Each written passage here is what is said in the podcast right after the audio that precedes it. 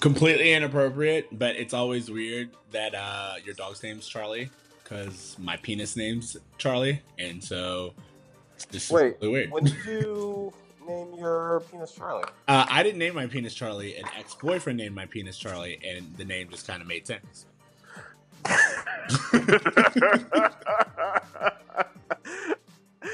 the name made sense. An ex-boyfriend named my penis Charlie, and the name stuck. I I have so many questions. But I love the mystery. I don't want to know. yep, I'm just I'm leaving it at that.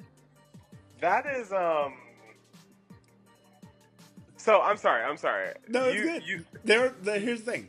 What's better than uh, I, this? Isn't the reason, but again, it's kind of taken on a life of its own, and so. Good morning, Charlie. it's taken on a life of its own. Wow. You know what? At least yours has a name. I don't. I don't know that mine has a name. I think I joked around with names in the past, but I don't think I was ever really serious about any of them. Uh, again, like it's of course it's like not really serious. It doesn't have like a state ID or anything. But No, but is it like bad luck to not name yours? Like, possibly I don't know. I've I've had nothing but good luck with it. So yeah, I feel like I should name. Well, like, so you're saying that the name has to be given? Like, it's not a name that it can doesn't have just- to be numbered. There are people who call like you remember that episode of Friends where he's like uh little general. He's like I thought it was like little lieutenant. He's like, well, I had to give it a raise after uh I don't know some girl. That is a, that is a great joke. Yeah, yeah. Um, Yeah, I guess. All right. Well, I guess I'll I'll think of a name I'll for think it. about Maybe it. I'll think about Hey guys, if you're listening to Bruh Meets World and you have some recommendations for what I should name my penis, please write us in at bruhmeetsworld World at gmail.com. Um, You will never would hear love- the words "Good morning, Charlie" the same again. Yeah, because I say good morning, Charlie, every day, but apparently you do too in a completely different way. When the spawn meets world,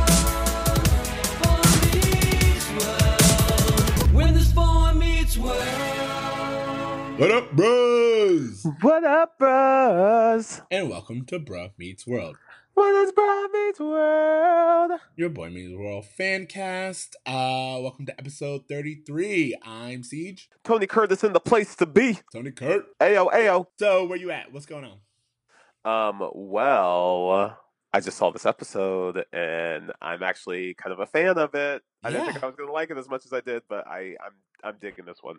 So this episode kind of hit on all the things that like I was like it just it was relevant in several ways that I didn't think it would be. Mostly because not only was it like concurring all the things outside of watching this episode that I happen to be interested in, but it also has Danielle Harris, which I happen to Danielle Be- Harris, yeah. be like I I was watching Charmed, like the first season of Charmed, and she's in it. And then literally when I saw her, I was like, "Yo, what what happened to Danielle Harris? Like, what's going on here?" It was just like such Yo, a random. Danielle Harris was in a bunch of stuff. oh my was- god, I'm and- excited to talk about it. And So- she's so damn likable and charming in this episode. Like I, as soon as the episode ends, I'm just like, "Well, I'm really bummed we don't see her again." yeah, yeah, I do want to get into that. So, um, do you want to just get into it? Sure, yeah. Let's let's do the tell me about It. All right. Tell me about it. I don't know why, but I felt like singing along that time. No, duet. Love it. yeah, exactly. We need to make sure we harmonize next time. I'll Next get- time, yeah, we'll we'll get some harmonies in there. A little pitch whistle. Season 2, Episode 10 Sister Theresa. When Amy comes home after a long day of work and asks Corey for some assistance, Corey puts his own needs first, prompting Amy to ask Corey to experiment with thinking of others and showing basic human decency. Corey, always down for a challenge, tries to spend one day showing bare minimum manners and looking for praise for doing so. He eventually is nice to a new girl, Theresa, who takes his kindness as a sign that Corey is different. Theresa, aka TK, her interest in Corey goes from 0 to 60 as she starts to shower him with gifts and trying to be around him all the time. Corey's friends and family think TK is being too aggressive, and so Corey tries to let her down easily. TK feels rejected, and before Corey can suppress his guilt, he learns that K in TK is for Keiner and that Theresa is Harley Keiner's little sister. So, uh, can we jump right into the roll call because Yeah, I want to talk about Danielle Harris. Yeah, I would little say roll call. In our roll call, we have Theresa, aka TK, played by Danielle Harris, which we talked about in the beginning, uh, of fame. That I mean, one of my favorite movies. Don't tell mom the babysitter's dead. Um, Halloween.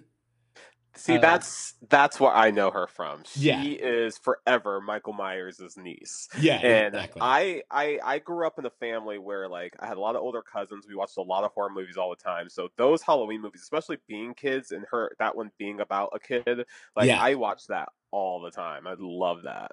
Uh, as I mentioned earlier, she was in Charmed, and also I did not know this. She was the voice actress of Debbie in Wild Thornberry. Thornberries, Wild Thornberries, yeah, she was. She was I also did not had- know that.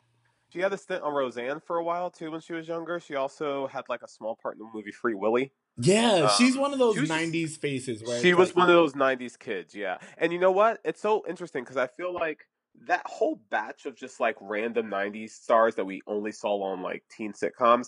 I felt like if they were alive now with what social media is, they may have been able to build a brand for themselves outside of the limitations of the '90s. You know what I mean? I like, do. She's awesome. I agree. I mean, because honestly, I'm thinking about it. She's she's kind of like in the same. Not only does she kind of look like her, but she's in the same vein as Christina Ricci to me. You know what I mean? Okay, yeah, like a- sure. they were in just in '90s things. And I just I I I wonder too if it, is it just a thing of just like you know what you have, uh you know her and Jennifer Love Hewitt and you have Danielle Harris and they're all up for the same part. Like is it just that Jennifer Love Hewitt got the role and that's why she took off? Like it what is it that kept Danielle Harris from reaching that point? Because everything I've seen of her in this episode leads me to believe that she is star making material. Yeah, I mean, again, when I watched her in Charmed, it was something where, don't get me wrong, it's Charmed, it was overacted, but it is a thing where you remember her. And with the exposure that she had, you do wonder, like, uh, I'll even throw in Thora Birch. You know, it's just kind of like some people, like, these were all, if this was like a class or like the, um, what am I thinking of? The Mickey Mouse Club, like, class. Yeah, yeah, yeah. Some just made it and some didn't. And you wonder why because like you all went to the same you all did the same things and you were at the And you all probably auditioned for the same parts too. exactly exactly. So i guess some things just like america gravitated towards and you lucked out. You know what i mean?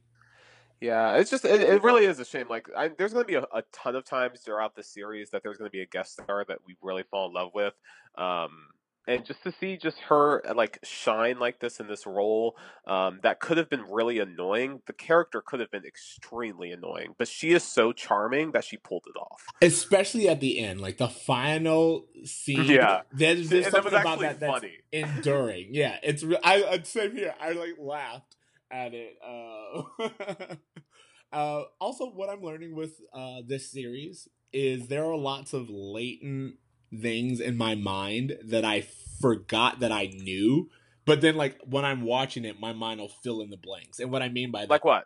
is when uh Feeney sees TK plus CM, uh, and he's like, "What do you think CM stands for?" My mind said corn muffin, and I was like, "Where did that come from?" You was like, that?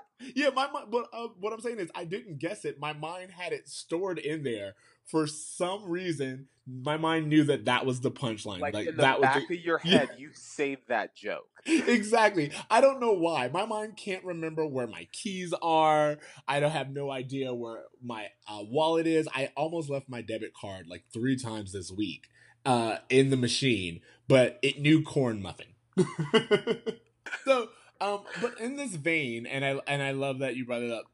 There are going to be a lot of little side conversations I have with this episode because it sets up scenes where I'm like, I want to know more, or like, Yeah. this is like very very uh, relevant to like adult life and as a kid you just don't get it. Because when we enter the episode um well, you know what? Before we do that first impressions. Where are you at?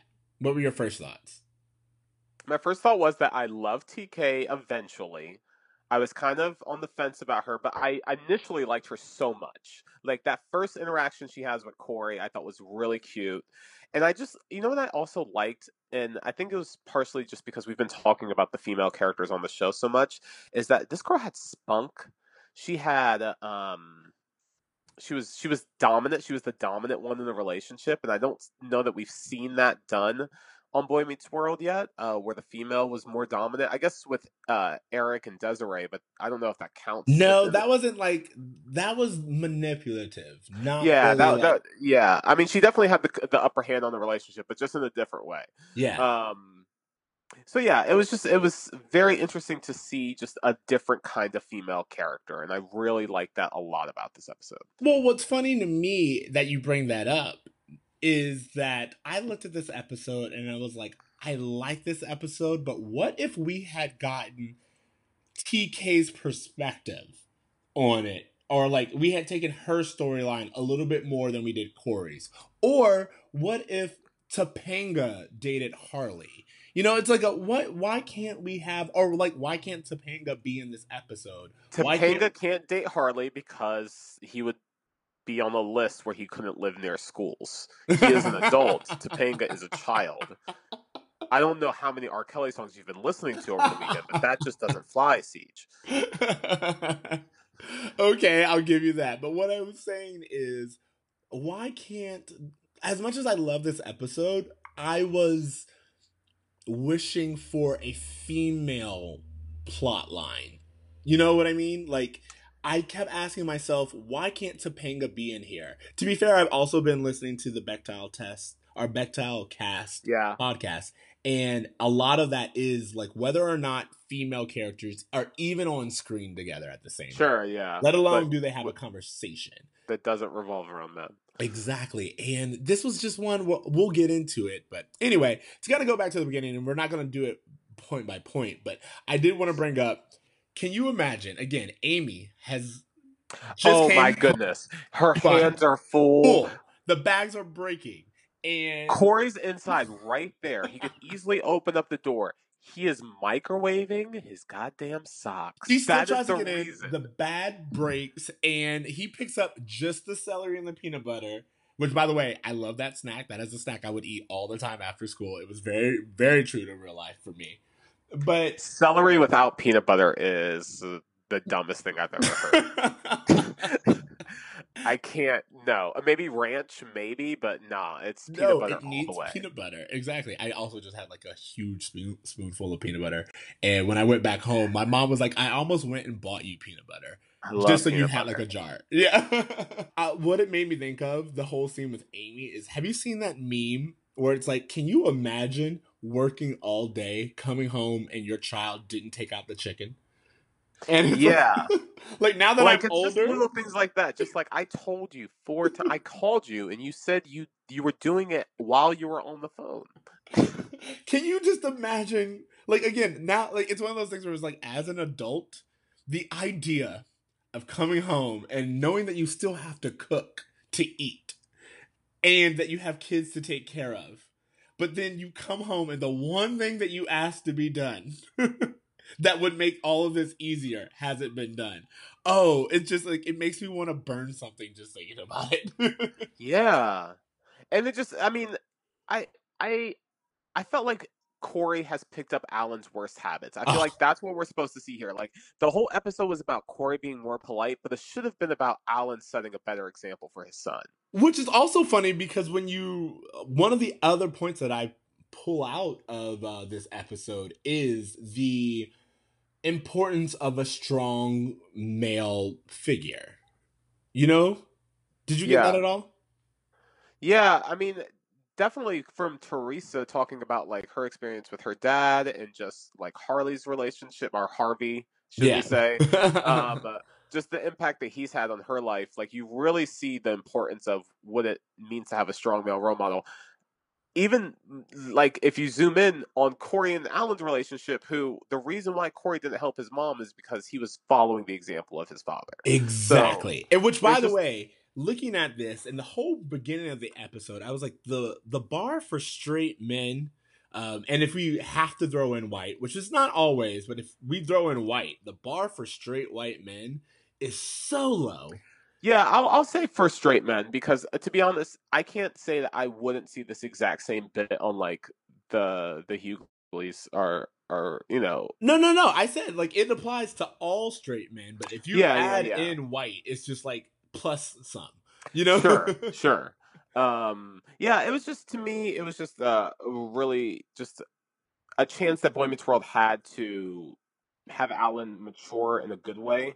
Um, that they just kind of dropped the ball on again. But again, I mean, whatever. They've kind of given up on Alan and Amy and Morgan, who we see for the first time. She looks like she's grown three years. Her voice dropped an octave. She had one line, and I was like, "Oh, you're not cute anymore." And she I was away. like, her voice did change. Morgan's voice did change. I noticed that.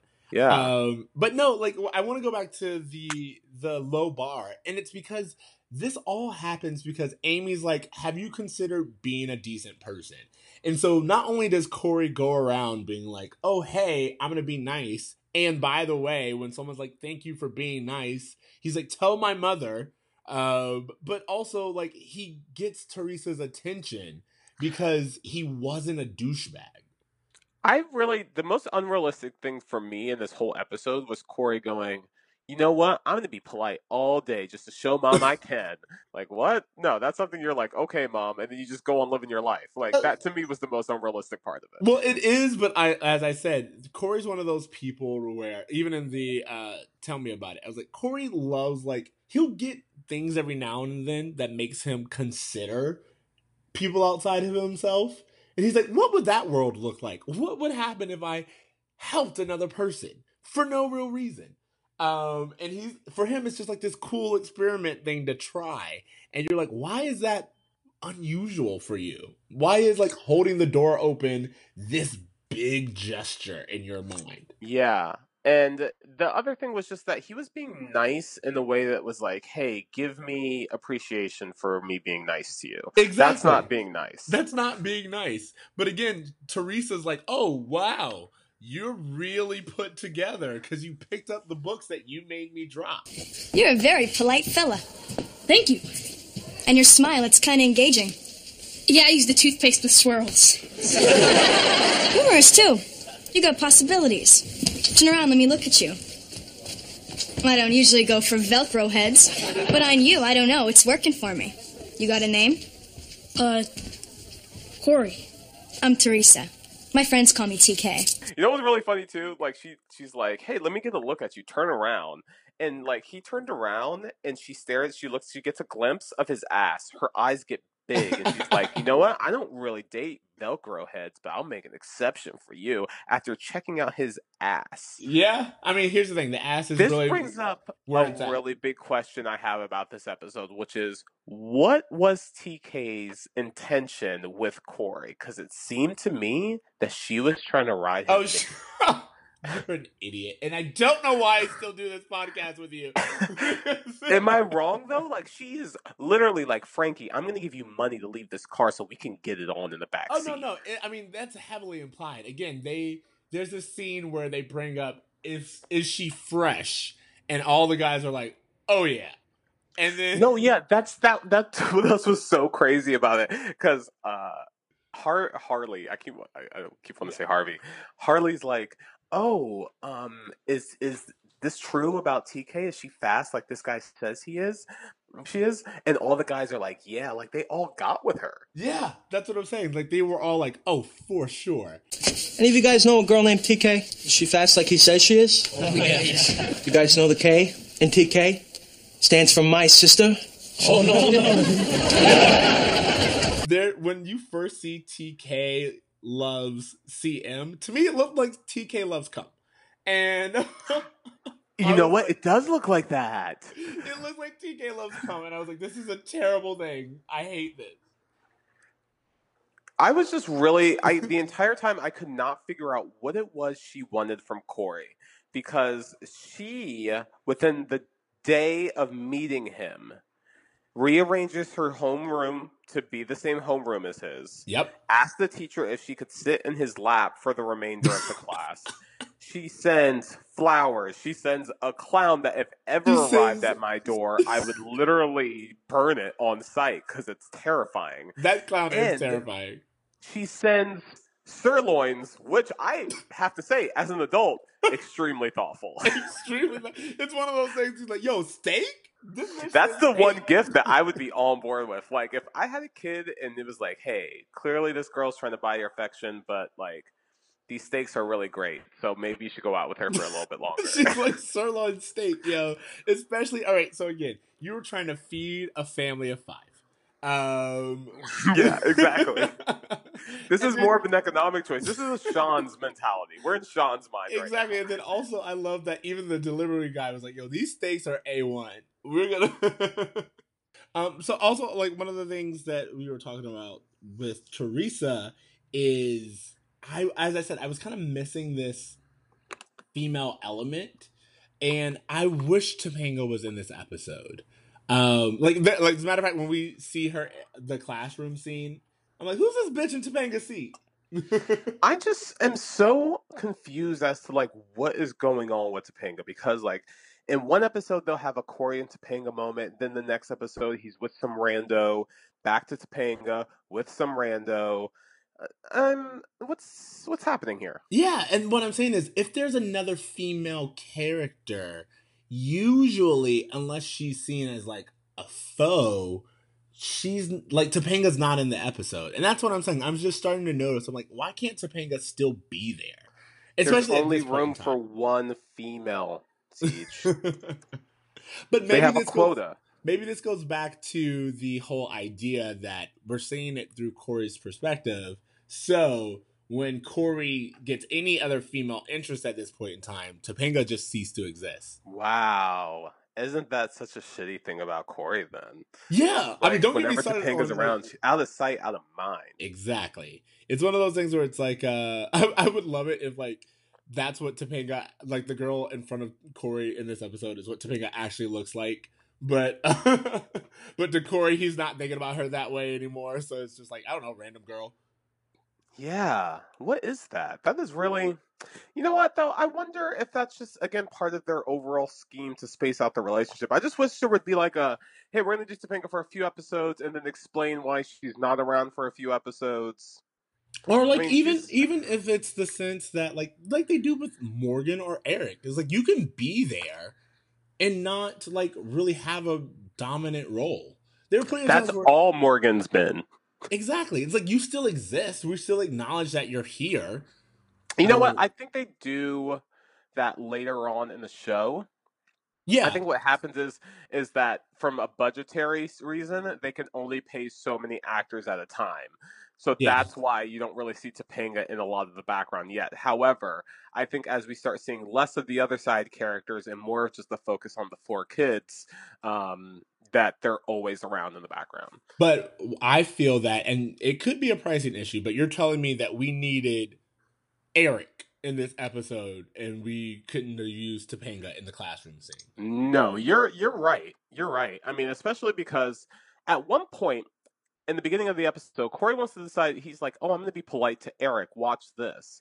He opens the door for the boys' room, the bathroom for Eric. Is the boys' room not Feeney's office? I'm gonna say, well, we know that that's an inconsistency in this show. That thing changes from the bathroom to Feeney's office every other episode. The the thing I wish is that like okay, if you're gonna do the bathroom office switch, at least try to make the hallway look like a different hallway. Put up different posters. Maybe have a water fountain in one and not the other. Like move it around to just subtle things to make us feel like it's not the same thing. Maybe the bathroom is in front of Jonathan's office, but the principal's room is in front of a different classroom. Like just something. Yeah, they Um, could they could definitely try. I mean, how hard would it be to literally make it up the stair? One's up the stairs and one's downstairs. You know, it's like it's really Yeah. not that hard, but you know, uh, you get what you get with this show. Uh, Sure, sure. And you know, sometimes it's great, and sometimes it's like you guys literally couldn't put it in a little more effort, like just a Um, bit. I have a question about Theresa's gifts. Are we Yes. to understand that these gifts are through her shady people connections with her brother and family Yep. members? Yep. Okay. They're clearly it's like again, it's very stereotypical and as Helene had said a while ago, pseudo racist, where it's like uh they're Italian, so they have like mob connections or whatever. It's very it's uh it's weird. It's also Yeah, because it seems like that Theresa and her like Keiner gang, yeah. um, kind of crew. they, Keiner crew, they seem to have the same connections that Sean seems to have. Yeah. Yeah. Which makes me wonder. I don't understand why the kind of crew doesn't attach more to Sean. They seem to have so much in common with him. That's a very good point that I never thought of. Like he's they they're from like the same neighborhood. Like we later find out that like Frankie's trailer is like three trailers down from Sean's or something like that. Like they clearly have family with similar connections and similar past and history. Like it wouldn't make sense for them to more so try to recruit Sean. And maybe that's just because I know who Sean's going to be. Yeah. But that, I don't know. That just seemed like they would be a good fit. But they also did a lot of that hinting. It's it's one of those things where when we watch this episode, we get more fleshed out little hints at who Sean is and his background. You know, so it's like Yeah. a, a what, how did you get here? Oh, my house is on the other side of the fence. You know what I mean? It's just like things like that. Sure. Sure. Um, so yeah, I'm, I'm very interested in this. So I also wanted to bring up, um, not only were, were we talking about the gifts and what has come, I thought it was really funny because we had just talked about love languages, and hers is yes, I wrote that down too. That her love language is clearly gift giving. yeah, exactly, and it was really funny to me uh, because we had just spoken about it. That was it. That's all I wanted to say. She said, "I like sending you things. You're my guy. It makes me feel like it makes me feel ladylike." Yeah, I, but thought, I thought that was a really strange thing to say. Like, gift giving makes me feel ladylike because I don't necessarily know that I know of a stereotype in which gift giving is perceived to be a, a thing a lady does. Yeah. Um, but that, again, that brings up questions about her family dynamic and, and what she witnesses. Um, Okay, can we talk about that? Because on the date that she's on with Corey, she starts talking about how her dad left her at a baseball game forever fucked up. on her on her birthday to go bang this redhead. And again, I stretch the face. She she the dad met the redhead at the game and then left the daughter forever, Yep. never to come back, she said that was Um, the last time I saw him. which is a wild story.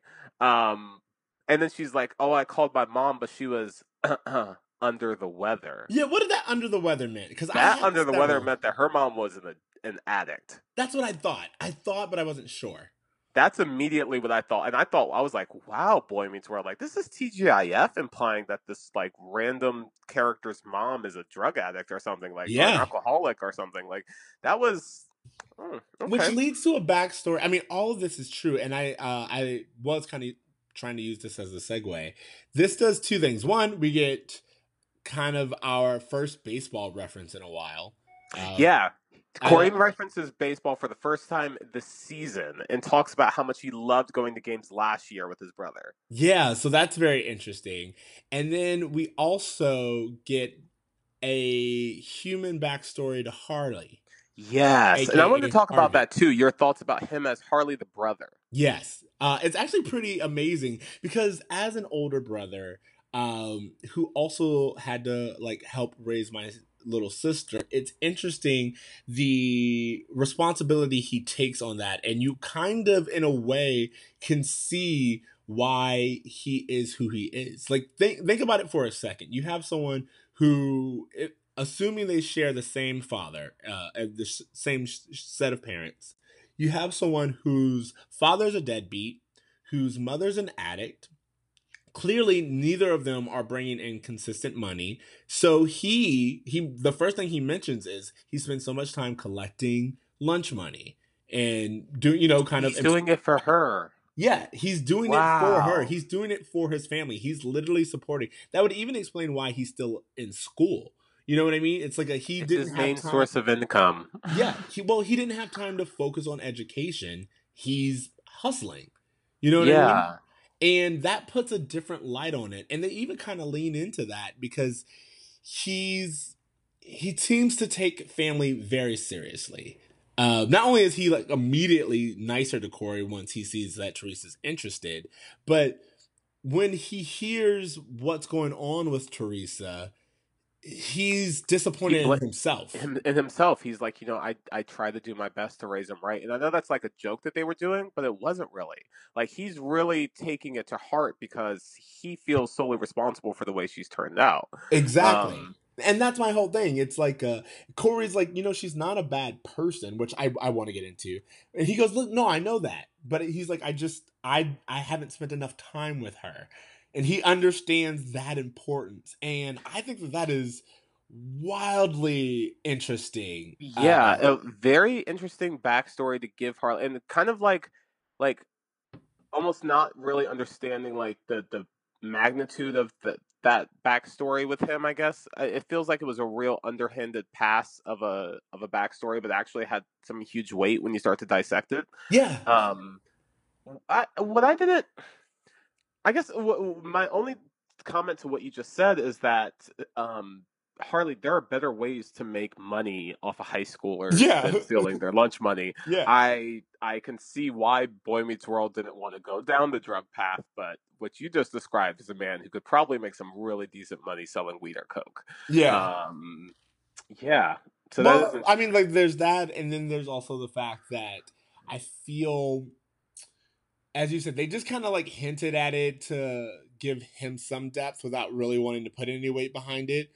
But it's something that if we were to make this show now, I feel they would really expand on that. You know, it's it's almost like a pseudo redemption story arc without. yeah. yeah, And I just feel like too, it's this interesting thing because they have this heart to heart, and then Corey's like, "Hey, so are we cool?" And he's like, "No, we're not cool." Like, yeah, the, it, like, I love that Harley has this kind of almost allegiance to only the few people he does trust, which is his sister and Harley. I mean, and Frankie and Joey. And no matter what moments he has with any teachers or parents or kids, like he's gonna resort back to being him. Well, yeah, I mean, because you said it didn't change their dynamic, but he has definitely reconsidered or recontextualized uh, his position with his sister. You know, Yeah. like he, like I'm not gonna think of that much differently of you, but I, I still see you as a good guy, but I'm still gonna rag on you. I'm still gonna do the things that I want to do with you. But um, thank you, almost in a way, for making me see the importance of a role I play with my sister. Yeah, yeah. I, I thought that was a really that was a really powerful moment that was acted all right Yeah, by Harley. yeah. Um, I don't know who this actor is who plays him. I should probably know that. Oh my god, you should really because all right, um uh his name is Danny McNulty. And the reason why I bring that up is because Danny McNulty recently tweeted how much he enjoyed playing this character. And Really? He talked about how yeah, he literally like this last week uh He said on August 4th, I really do miss the magic of being able to be a part of Girl Meets World. It meant the world to me to be able to come back again as Harley Keiner and get a chance to work with such a wonderfully talented tribe of individuals. And thank you, Disney Channel, for giving the show an opportunity to shine, even though its world was ended way before its prime time. Oh, Yeah. And again, it's like I, I I love and even with that, like when they brought his character back in Girl Meets World, um, it's someone who still takes his responsibility very seriously. Um, yeah. and I don't know, it's it it is this great backstory, uh, or like story in the background of a character that you usually don't see a lot about.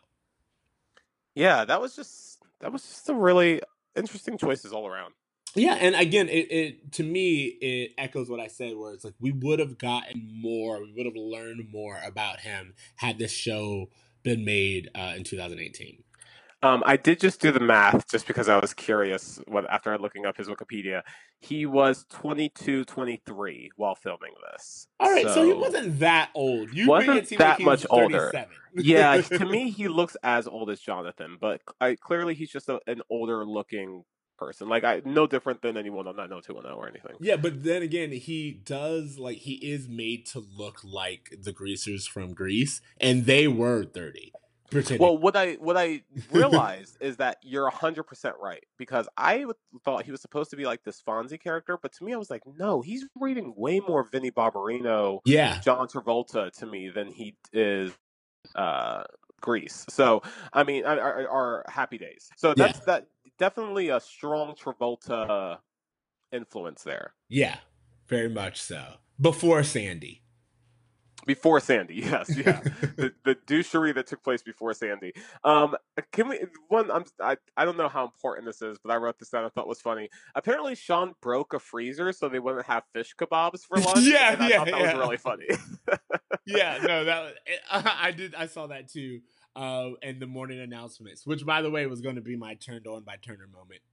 Uh, because yeah, Mr. Turner. Oh, when he found out that his bike was in trouble. No, no, no. Honestly, it's not that scene. There's the scene where he. Oh, he's just kind of going through the yeah, what's going on in the morning. Yeah, the morning, and the boys are talking, and he's just like, "Oh, Listen, I'm I'm sorry. I was teaching while you were talking. My mistake. No problem. Guys, while you're here in my class, whatever personal stuff you got going on, check it at the door. Hey, yo, you, Mr. Turner? Yeah, Janet above wants to see you down in the parking lot. Something about his truck running over your motorcycle. My bike?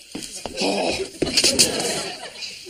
Great poems. when and when we're talking about um Theresa and this conversation that Harley and Corey has, this was another moment where I was like, why are we not having this moment with Theresa? Why is Harley and Theresa not having this moment? And I know that it's because in reality, this the show focuses on Corey, but I think that Well, I think that the other thing too is just that they're probably wanting to like this is kind of a backwards way of of giving him a backstory. So like as they have to include him because he's the character that's going to stick around. Although I do agree that I don't like two men discussing like a woman's choices. That's what I'm there. saying. Like it's it's the idea like especially for me it's when Corey says she's not a bad person and Frankie's like or Harley's like I know. Um and you know there's this discussion of her being fast and uh, it's like a, why are you not talking to Theresa about this? Why are you talking, you know, not talking about Theresa about the fact that Harvey should be spending more time and the importance of the role. It's just it feels ick to me. Sure, sure. Um yeah, I just didn't care for that either. I didn't care for the way that Harley tried to control their relationship. I thought that was really unhealthy. The way he was like forcing Corey to go on a date that he clearly didn't want to go on. Like, obviously, I understand like the the feeble mindedness of no, this will make my sister happy, so you're going to do it. But Yeah. I mean, obviously, forcing someone to go on a date they don't want to go on is not going to be a great success. Um, yeah, I, I just didn't really care for the control aspect that he was uh, of of Harley and their relationship.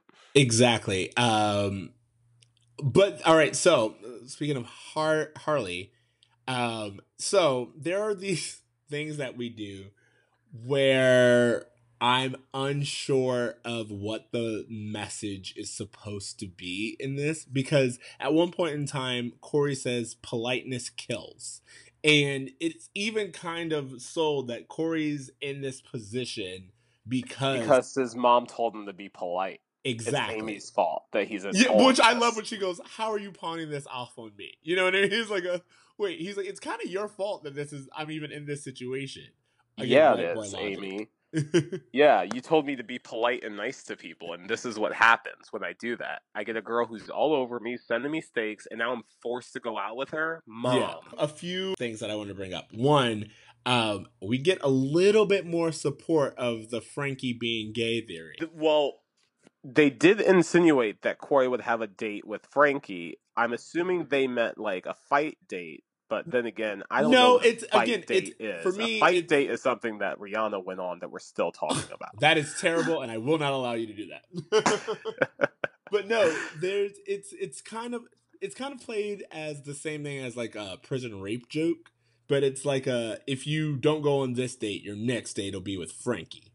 And Ooh, yeah, there is there is a little bit of a I do I do feel that a, a bit of prison rapiness. Going yeah, but at the same time, the fact that he you know chooses Frankie, and we've already had like you know. I don't know. There's just there's something there, and I was like, a, Frankie may possibly be a homosexual himself. Because and that's what I'm it saying. was- It's kind of like a thing where, for me, I felt that Harley was saying, "You either date my sister, or I'll make sure." You know, it's like I know someone else who would like to date you, and I'll make sure that happens. You know what I mean? And you may not like that one as much. no, you won't because he's not bringing flowers. He said so. also, so when when uh Corey thinks that he's you know set up, he's like, "How could it be any worse?" And he's like, "Oh, Frankie's at the door." I only bring up that scene because Corey in that tie, they go, "What does he look like?" Or there's some scene where they talk about that. Ventriloquist puppet. no, my thought was he looked like he should be selling bean pies on like the side of the oh, road. You know what I oh, mean? Oh, oh my goodness. Bean Does he pies. not look like very like Farrakhan in that outfit? Like if he, He- told you, I, I guess I guess yeah. I didn't think of Corey Matthews in a in a Farrakhan setup, but yeah, that is. he just has that look. That's what I like. If you again, it's of course not because Corey's white, but like if you saw a black man in that exact same suit, you would be like, hundred percent. That's what I'm saying. I saw it in my mind immediately. It was like this man's going to try to sell you a bean pie. I have I have some questions about TK, and my question is is that like, are we rooting for her or are we not rooting for her? Because she's super sweet, she's super charming, but she is admittedly moving way too fast. Again, changed her homeroom. Sent gifts to his home address, several to the point where the dad made friends with the delivery man, Tony, who later went into the kitchen and prepared steaks for the family. yeah, I. It's interesting because what I kept looking at when I was looking at their dynamic is would this be different or would it be played for laughs if the roles were reversed? That's Like- what I had a hard time dealing with too, because at one point she's like, "I'm gonna go grab my books and then you're gonna walk me home," and I was like, "Oh, I feel uncomfortable with the way she's kind of demanding him to do that." But I was like, if the roles were reversed, I would still feel uncomfortable by it, but I don't know that I would pause the same way. Exactly. I don't know. like I- I think if there's two Or things going on here. One the idea of her being so demanding and in a way controlling um is is a is in fact a, a red flag in any relationship. But at the same time because she's a girl that's doing so you kind of want to give her the benefit of the doubt that she's just being assertive and goes for what she wants and it's coming off weird because of how we are programmed to receive this from a male character. Does that make I sense? I gotta say though, if I saw a man acting like this, I would still think he was kind of an asshole. Like that whole like ordering for a woman at a restaurant kind of thing. Like that just taking control. Like there's there's one thing between being like um more dominant and uh, more assertive and then there's another thing to just be presumptuous and controlling and that's kind of sort of the vibe i got from tk at points there was other times where i'm like wow there's obviously a deeper person here but um, she clearly has some issues she really needs to work out because she attached herself to this kid so quickly. Um, yeah, you know, apparently I- he's not the first one. Yeah, So- I, I I agree with you, and I think you hit it the hell. Sorry, you hit the nail on the head uh, there, which is that it's still unhealthy. It is any kind of controlling behavior like this is is bad, and no one should. Uh, and I think just seeing it come from a female character makes you pause. Does that make- like am I am I No, no. I mean, I definitely. I that's what I'm wondering though. Like, because I I do think I would pause even if it was a guy. I just think it's toxic behavior for any relationship for someone to be controlling that way. It is, and I don't disagree. I'm just saying Yeah. that there's there's something about her being a girl that makes it that makes you at least consider it differently. Well, again, I think that goes to the strength of Danielle Harris as well. Because if it was like the girl from like the party that Corey wanted to go to, I wouldn't have cared at all. Yeah, Danielle Harris really like, especially like, I felt like that car date scene was just really important for us to just find out that she's a person that's just not all eccentric. Because again, like Yeah. Corey coming home and getting all those gifts right away, spray painting his name on the, the that was cuckoo crazy. If I talked to a girl two days ago and she spray painted our initials with a heart on lockers, Jesus, red flag, run. yeah, yeah. I agree. Which, by the way, this is completely not relevant. But why did Corey get detention for that?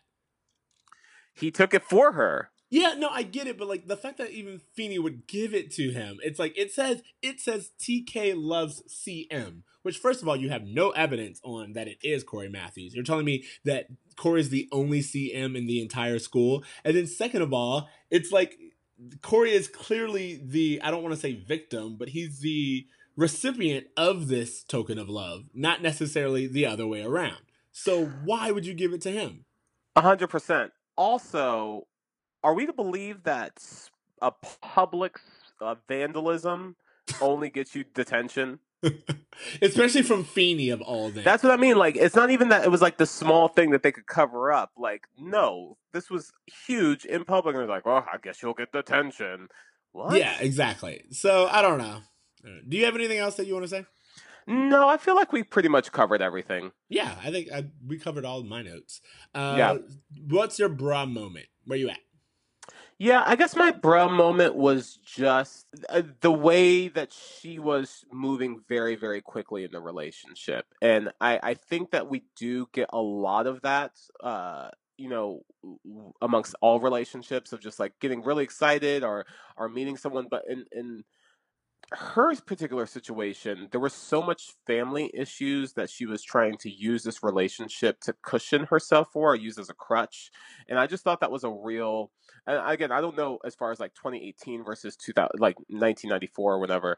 Um, but I that was just a moment that really I was just like, whoa, let me sit and think about that for a bit. And why does she need this relationship so strongly? And what what does Corey mean to this girl who has no man that she can depend on? And all of a sudden she meets this trustworthy man that she's ready to give him everything.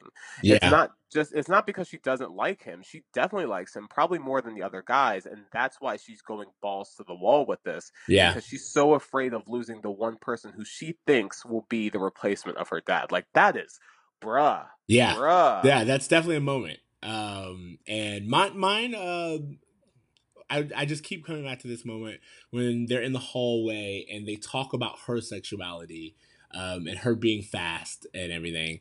It's just for me that that bruh moment for me was the situation of a not only is it not played very judgmental, you know, like immediately they're like she's not a bad person, which I uh, I I, I liked that they threw that in there. But it for me that was a moment where I was like, if this was 2018, I would hope that sh- we would be having this conversation with her. You know, it's like I would hope that sh- it her narrative would take the center place. Her and her brother talking about this um, would kind of take center stage, and and that was Yeah, where I was for for me. I will I will agree that there was never a moment where we just saw TK and Harley having like That's what I'm a saying. moment together. And it's like why would why would we make Corey the central piece of their dynamic? Like I if if you're gonna have Corey like bring Harley in to talk to her at the end or something like that and have like okay, you know what, Harley, I'm gonna make things you know, you and your sister are gonna make things right. Here, Exactly. We're gonna find her. Like have him kind of play like they used to do that with Hey Arnold all the time. Like Hey Arnold he Yeah. was always the one who was just like repairing other people's relationships. Corey can be that person Yeah, but like otherwise what's going to change with their dynamic because that's the one that matters as far as these characters that we just met and found all this crazy backstory for. As a matter Um, of fact, now that I think about it, do Harley and Theresa even share screen time at all? i think the literally the only time they share a scene is when harley comes to take corey from the date. Like that's the only time they see each other. The rest of it is corey i mean um uh joey Yeah. and frankie Yeah, exactly. That's what I'm saying. So yeah, that one scene is it.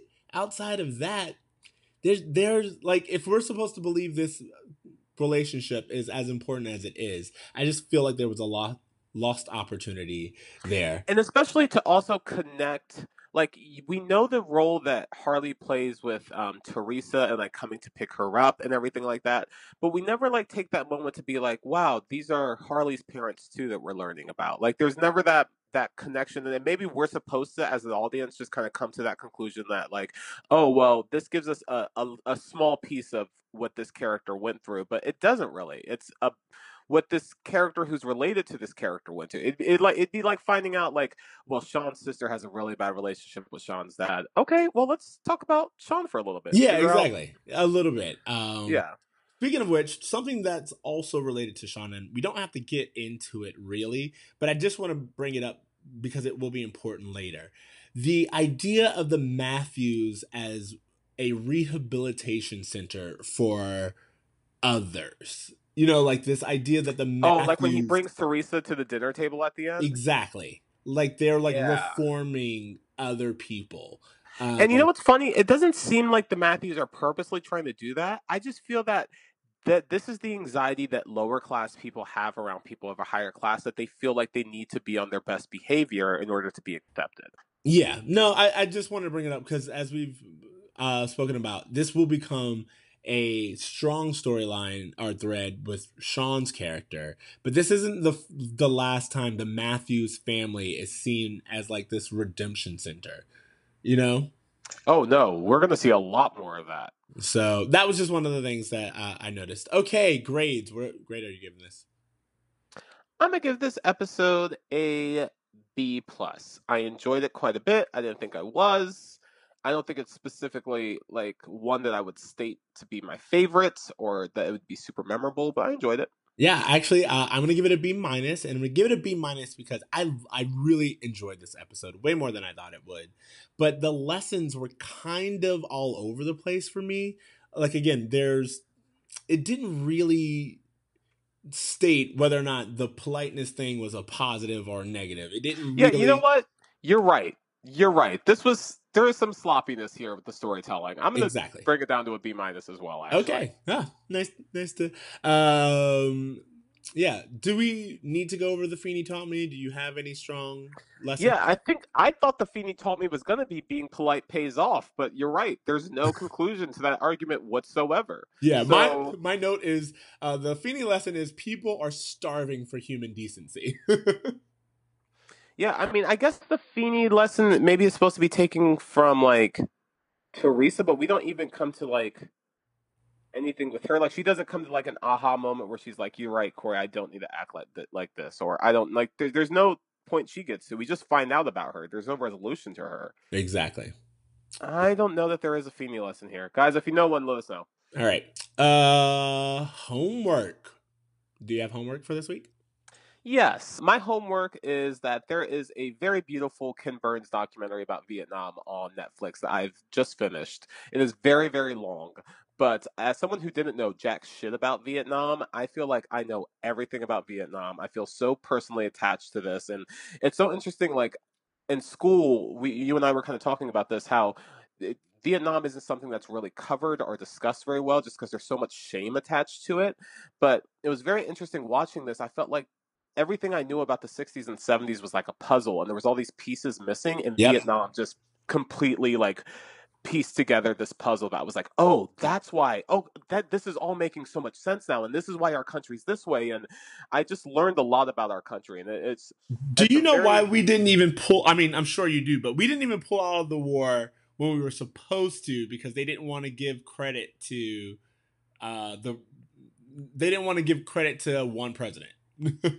no, no president wanted to be the the president to lose a war. That's why the war went on for. Like there was, it was just so many stupid stuff. So many people died for no reason. But what I really love about this documentary, probably more than anything else, is that it's not just Vietnam War from the American side; it's from the Vietnamese side. Like we're talking to vets that fought on the other side of the war, what their motivations were, what their lives were before and after the war. Super interesting stuff. So if you guys have Netflix, it's very very long, but I I tell you, you watch the first half of the first episode, and you're going to be sucked into it. Yeah, I love Ken Burns documentaries because they they are a deep dive into Thorough.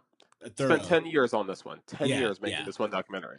They're, they've always been. I had an ex who um, was obsessed with the Civil War, and we would watch his Civil War. Yeah, I saw that's on there. I think I might. I think I might j- try to watch. dude. Again, it. I think what he does is not only does he tell you the truth, but he tells you the humanity of all of these stories. And that's the thing. Like when you, like when you, especially when I heard of war, it was always so many statistics and things like that. But when you actually like talk to people who are like, no, these are my memories of like being with these guys, and we were in this war not knowing if we were supposed to be there or not. We just were trying to survive and come home. Like it's just all very compelling stuff. which also makes uh the Forrest. I think Forrest Gump was my first uh, exposure Yeah, Vietnam. Hundred percent. All I knew about Vietnam was Forrest Gump before this. yeah, and I mean, but that that uh, that's all I have to say about that, I guess. all right, all right, all right. all right. What's your my homework, bruh? What'd you say? What's your homework? My homework uh, is actually um, a little bit of Danielle Harris. Um, I'm gonna bring up "Don't Tell Mom the Babysitter's Dead." It is.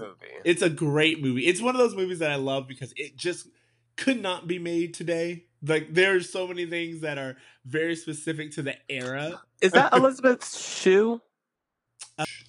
or is that Christina Applegate? It's Christina Applegate. I, I had to Christina look up. Yeah, it's Christina Applegate. had I was confusing with Adventures of Babysitting. Yeah, you're right. All right, cool. No, no, no. This is Christina Applegate. Uh, right away, Yeah. Rose. I love this movie. It is a such a fun '80s movie to watch. Uh, she literally, she literally copies her resume out of a book, and I mean verbatim. Doesn't change anything but the name and gets a job. I was like, that just would not fly nowadays.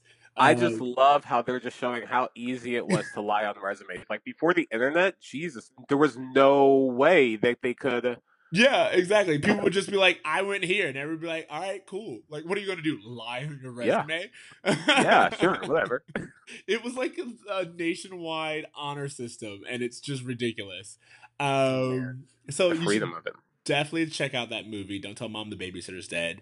It's also super empowering from like a young female perspective of just like you have this girl. I think she's still in high school, maybe, and she like is able to be super successful and take care of her family and work a job. It's just it's really a, a pro woman. Yeah, it is. Um, as Netflix likes to tell me, I like movies with a strong female lead. Um, Yeah, And then also check out the Bechdel cast. Um, it's the podcast that is all about uh, women in film and whether or not they interact with each other. Um, I'm pretty sure everyone's heard about the Bechdel test. This is a podcast that goes through kind of a lot of our favorite movies from the past and just sees if they hold up. And as expected, a lot don't, but you're also surprised at the ones that do. There are lots of movies that are kind of written off as um, shallow or, you know, whatever. And they do a really good job at showing women uh, interacting. They, they did one that I looked at that was uh, old Jumanji versus new Jumanji. ooh, And, uh, yeah, it was pretty good. Pretty good conversation. So check that out. yeah, awesome. All right. Anything else? Um, uh, yeah. Hashtag bring back Topanga. Hashtag bring back Topanga for sure. All right, uh, so that'll be our episode. Thank you for listening to Bruh Meets World. Remember, you can find us on Spotify, iTunes, Stitcher, YouTube. Uh, if you haven't, leave us a rating. Tell us what you like. Tell us what you don't like. Email us at bruhmeetsworld at gmail.com. We love hearing from you guys on Twitter and all of our other things. You can find me on Twitter at Extra Ceej. That's X T R A C E E J. Uh, TC. You can find me at a braver me. You All right, you guys, remember to dream, try, and do good, guys. also Dream, send try, us and do good. send us your request for TC's penis names. All right, Yeah, yeah, we need those. I, I, I have an unnamed, I have unnamed genitalia right now, guys. We can't let this stand. later, bros. Later, bruh.